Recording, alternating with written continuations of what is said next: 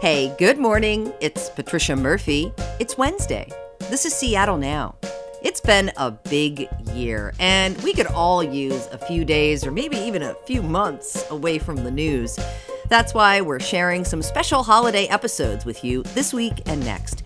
You'll still hear me in your feed each day, and we'll be back to you and all the news you need in January. In the meantime, stay safe and take a breather when you can. And if your packages don't arrive on time, don't worry, they'll get there eventually. And now enjoy this special Christmas episode from us to you. Tis the season for togetherness, traditions, and for some of us, stress. Even if you're not celebrating anything in particular, it's a time of reflection, and that can be complicated. Today, we're bringing you stories from a series of essays by KUOW staff. The theme is It's the Thought That Counts. KUOW arts and culture reporter Mike Davis gets us started with a reflection of his family's past holiday traditions. When I was a kid, Christmas started on Thanksgiving. Every year, our family would gather for Thanksgiving dinner at my grandma's house, and my grandma was the best cook in the family. I remember making my plates and seeing her smile as I piled on a heap of her stuffing because I always hated stuffing, but I loved her stuffing. And both my grandmother and I knew how upset my mom would get because I ate grandma's stuffing and no one else's.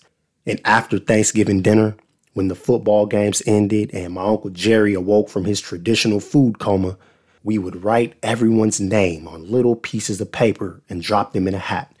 Then we would all draw names for our Christmas gift exchange.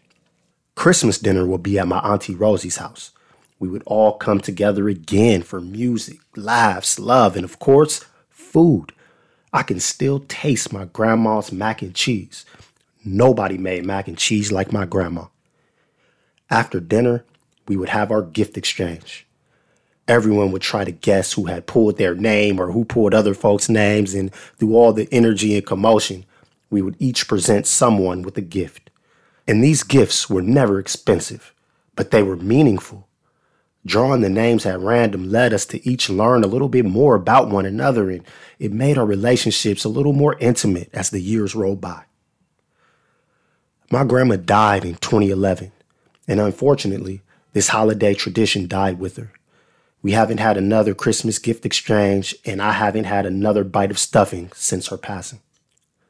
Reflection has become my tradition. Every year, as the holidays come around, I think back to those days when my grandma was here. Those were the best holidays. The whole family would sit around the table, taking turns saying what they were thankful for at Thanksgiving dinner and then a month later, we would come back for Christmas dinner and we would have our traditional gift exchange. Back then, the holidays meant family, they meant all of us being together. Now, the holidays mean planning and deciding where to go and what to do and seeing some family members one year but not seeing them the next year. But most of all, the holidays bring me a sadness. And not just because I miss that stuffing and mac and cheese, but because it feels like my family has slowly drifted apart since 2011. So this year, as you all celebrate the holidays, hug your family and friends extra tight because for some of us, there's a pain and sadness behind our smiles that will never go away.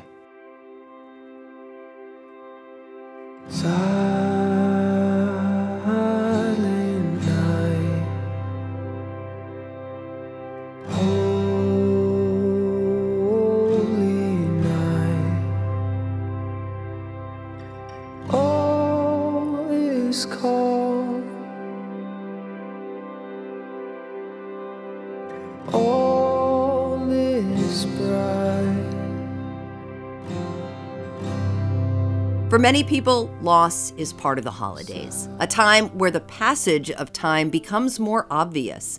But some holiday traditions endure. This next story is from KUOW food reporter Ruby DeLuna. Before I tell you about my holiday memory, it might help to give you an idea of what Christmas was like growing up.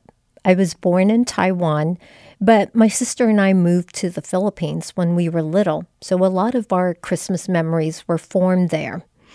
Christmas is a big deal in the Philippines, and it's not just a one day event. The weeks and activities leading up to it is part of the build-up. There's the tradition of making parol or lanterns constructed with bamboo and colorful paper. This is also the time when we'd get new clothes for the holiday. Come Christmas Eve, we'd wear our new threads to a midnight mass that seemed to go on forever. The reward for sitting through all that pomp and incense was dinner. This is where families splurge if they can afford it, like queso de bola or cheese, ham, and apples were considered luxuries. So, the year my sister and I returned to Taiwan, the season was not as festive. Our parents had just divorced. I had turned 17. I was back in my birthplace that felt completely strange to me. I was trying to find my way around. I had no friends. My father was barely scraping by with his part time job playing the organ at church. He supplemented that with gigs here and there playing piano in coffee shops. But that year, he had no extra work. He was broke. On the merriest time of the year, life felt bleak. We didn't expect much to start with. On Christmas Eve, we went to an uneventful midnight mass. There was nothing to look forward to at home. There was no dinner planned.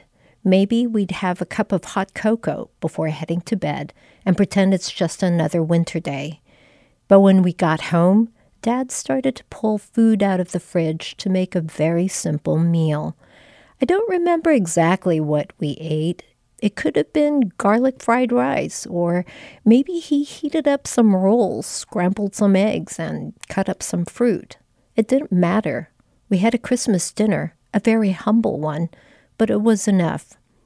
As we were finishing the last bites, Dad handed us a couple of small packages. My sister and I gave him puzzled looks. We asked, What's this? Your Christmas presents, he said. But how could that be? Dad insisted we open them. It's not much anyway, he said. So we unwrapped the packages to find flannel pajamas.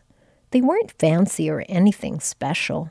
They were jammies from the night market, but they might as well be plush PJs from an upscale department store. My heart cried, not from sadness, but from love and gratitude. I was expecting a somber day and spare, but in that moment I was reminded that all I wanted and needed were right here at our little dining table.